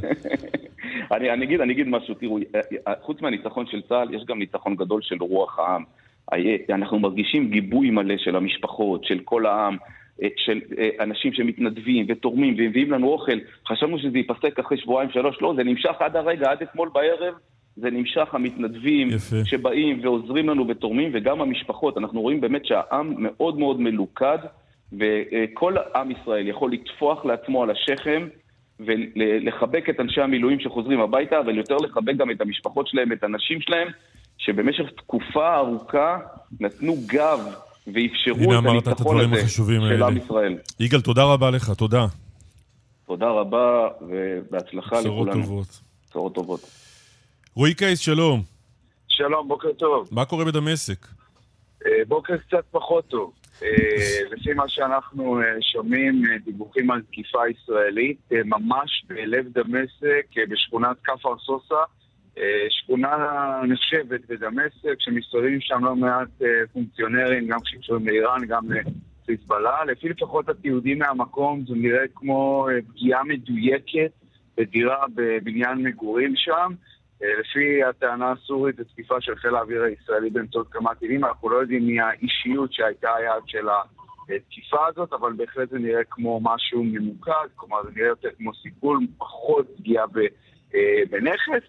ורק נזכיר שלפני אה, 16 שנה, בחודש פברואר, חוסל באותה שכונה, לא מהאוויר, ראש הזרוע הצבאית של חיזבאללה, עימאד מורניה, כרגע כאמור אין לנו מידע מי היה היעד של אותה תקיפה. נזכיר שבעת האחרונה, בזמן המלחמה, ישראל תקפה לא אחת במרחב הזה של דמשק, וחיסלה לפי פרסומים זרים כמה יועצים בכירים במשמרות המהפכה של איראן, וייתכן מאוד שמה שאנחנו רואים הבוקר זה סוג של המשך למגמה הזאת שראינו לאחרונה. רועי, תודה רבה לך. תודה. היינו אצל מ"פ אחד, עכשיו אנחנו אל מ"פ אחר. רב סרן במילואים זאב שניידר, שלום. בוקר טוב, מה- שלום. מה העניינים? אני בסדר. אה, כן. יגאל אה, שירת בדרום, אתה בצפון, נכון? נכון מאוד, כן. אני נמצא בגזרת צפון כאן. אתה עדיין שם או שכבר אה, שוחררתם? לא, לא, אנחנו עדיין כאן, חלקנו כבר רידדנו בסביבות ינואר, אבל אני עדיין כאן, לעוד זמן. תן בגדול תיאור של המשימה שלכם, של מה שאתם עושים. טוב, אז בגדול אנחנו נמצאים כאן אה, בגזרת צפון, אנחנו בעיקר אה, מוכנים, אתם יודעים, למה שצפוי לקרות או לא צפוי לקרות. אה, הפלוגה שלי בין השאר, או הגדוד שלי, אחראי גם על חימוש כאן וגם על אספקות, ועוד כמה דברים שאני לא יכול לפרט. ואיתך אנחנו רוצים לדבר פחות על מה שאתם עושים ויותר על מה שקורה לחיילים שלך כשהם חוזרים הביתה, לעבודה, אם יש עבודה. אז אה, בדיוק, אני, קודם כל אני אומר, זה חיילים שאפילו עוד לא חוזרים הביתה, הם עדיין אה, במילואים וכבר אה, מגלים שמקומות העבודה שלהם בסכנה. זה אומר שלא מעט חיילים שלי, ואגב, זה לא רק אצלי, זה גם מ"פים נוספים שמספרים לי את אותם סיפורים, שהחיילים שלהם מקבלים איומים כאלה מפורשים או פחות מפורשים מהמנהלים שלהם בעצם על מקומות העבודה. המנהלים כועסים עלינו, לא עליי, אבל על חיילים שלי שהם יצאו למילואים. חושבים שעושים להם דווקא, אני שמעתי אמירות כמו אה, שחיילים שלי קיבלו אמירות מהמנהלים שלהם כמו למה אתה עושה לי דווקא, כל צה"ל מבוסס עליך, למה עדיין לא משחררים אותך, אה, וגם אה, חבר, חברים שלהם מהעבודה שמספרים להם שהבוס אמר שברגע שהם יחזרו אז הוא יחזיק אותם לזמן המחויב על פי חוק שזה בסך הכל חודש, ואז הוא ישלח אותם הביתה בחזרה. אז אלו דברים מאוד מאוד קשים וכואבים. עד כמה הם אה, שכיחים, או שמדובר בתופעה לא כל כך שכיחה? הלוואי וזו הייתה תופעה שכיחה, אבל אני יכול לומר לכם שאצלי בפלוגה בלבד אנחנו מדברים על אה, בסביבות רבע מהחיילים שקיבלו את האיומים האלה בצורה רבע כזו או מהחיילים אחרת. בפלוגה. כן, כן. אמ, חלקם אגב פשוט אה, יודעים שאין להם כל כך לאן לחזור. זאת אומרת, שוב, כמו שאמרתי, החוק מחייב את המנהל להשאיר אותם חודש ימים בעבודה, 30 ימים, אבל זה כלום. אה, זה גם כלום ו- וגם, וגם קל מאוד למצוא אחר כך תירוץ, אה, תירוץ אחר. אף אחד לא יפטר כי היית במילואים, באופן רשמי. בדיוק.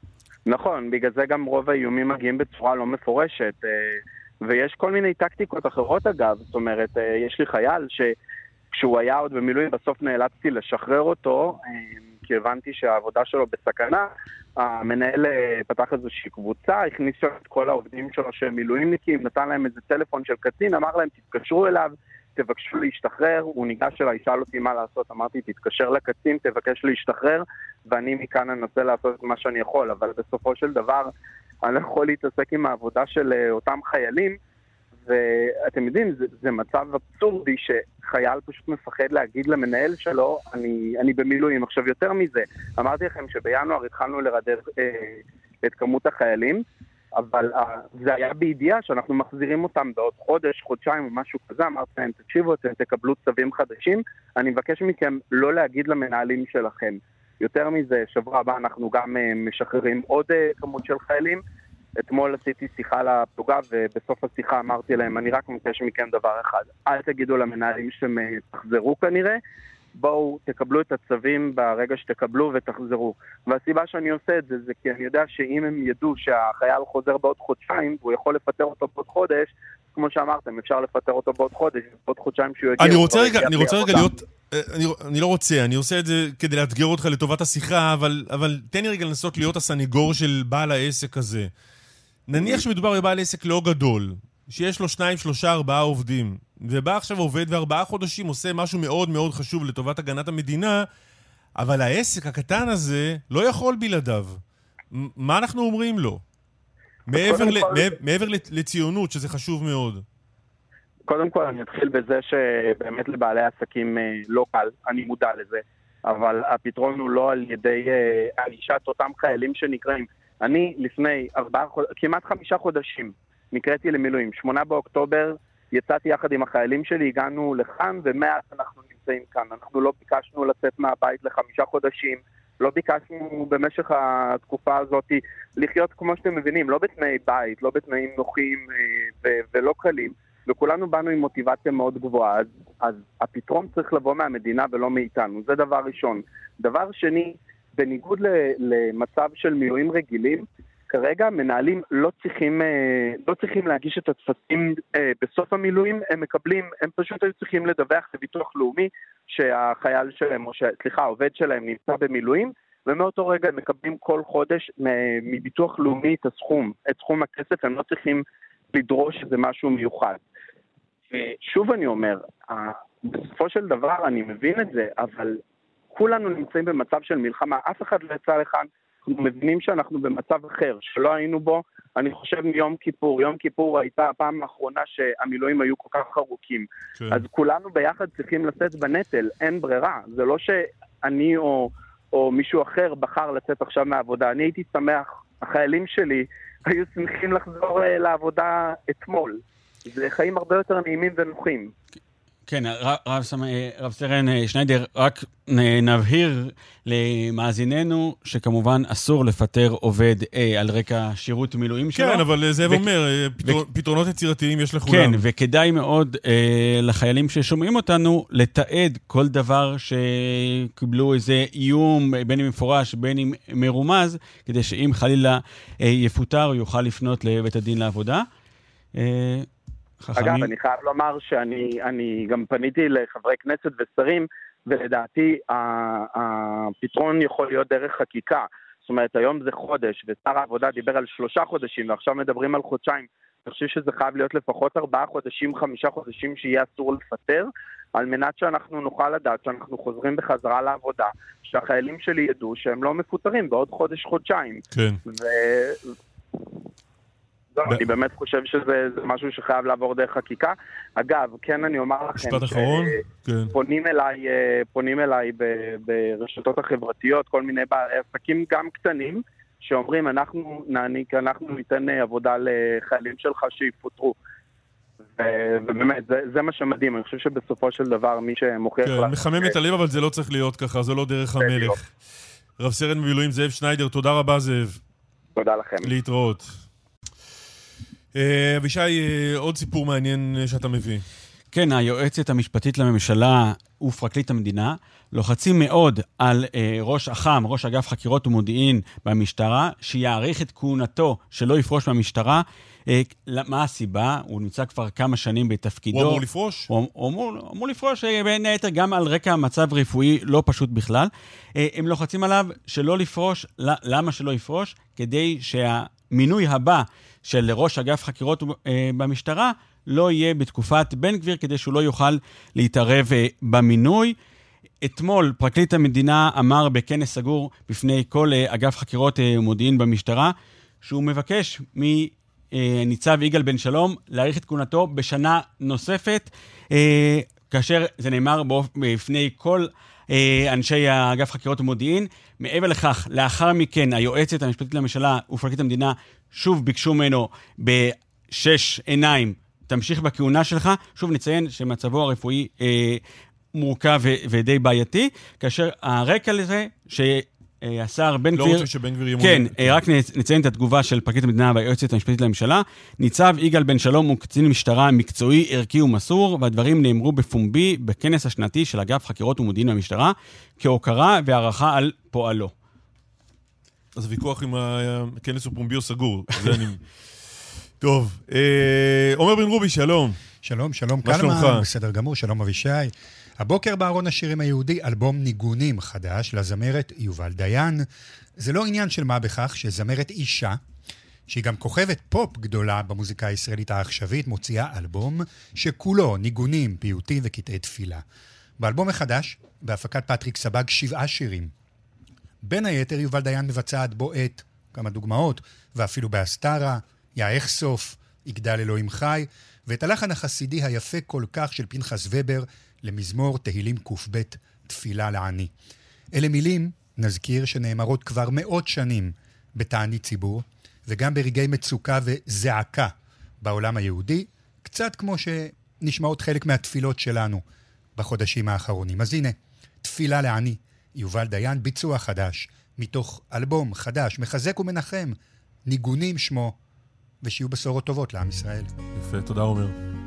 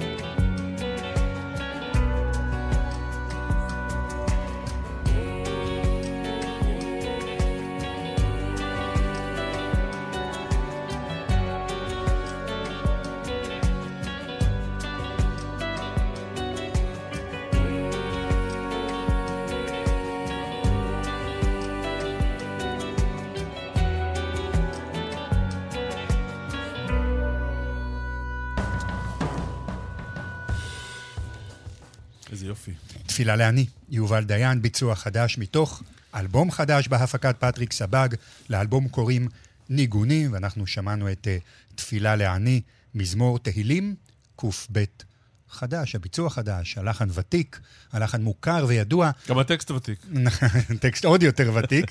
אין כבר זכויות uh, יוצרים לא על, על, הטקסט, על טקסטים מהסוג הזה, ואני רק אזכיר שהקהל הישראלי הרחב, שאולי לא מכיר את הניגון הזה, כי הוא לא פוקד בתי כנסת ולא מתפלל, הוא בכל זאת נחשף לזה בסרט uh, של רינו צרור, תפילת הנערות, שליווה את התפילה בבית הכנסת, בבית כן, המדרש הש- של נערות בגוש של- קטיף. של המנון אז נכון, ב- בזמן ההתנתקות, כן, זו הייתה בהתנתקות. התפילה, זה היה הניגון, זה היה המזמור, ולכן אני מניח שחלק מהמאזינים שאולי לא מכירים אותו מהיום-יום, זה עדיין מתנגן להם מוכר.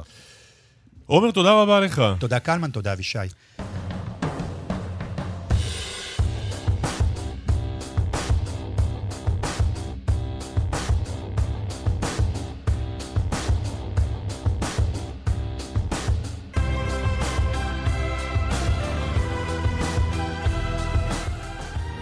סיימנו, וזה הזמן להגיד uh, תודה לנדב רוזמן שערך, לנדב רוזנצוויג ולאביטל פיקובסקי שהפיקו, יאיר ניומן היה טכנאי השידור, אבישי גרינצייג, תודה רבה לך. אם תפתח את המיקרופון בכלל יהיה אפשר לשמוע שאתה אומר לי תודה. תודה או- רבה גם לך, קלמן, בסוף נלמד. תודה ושישמעו את זה. בשורות טובות, יום טוב, רק טוב.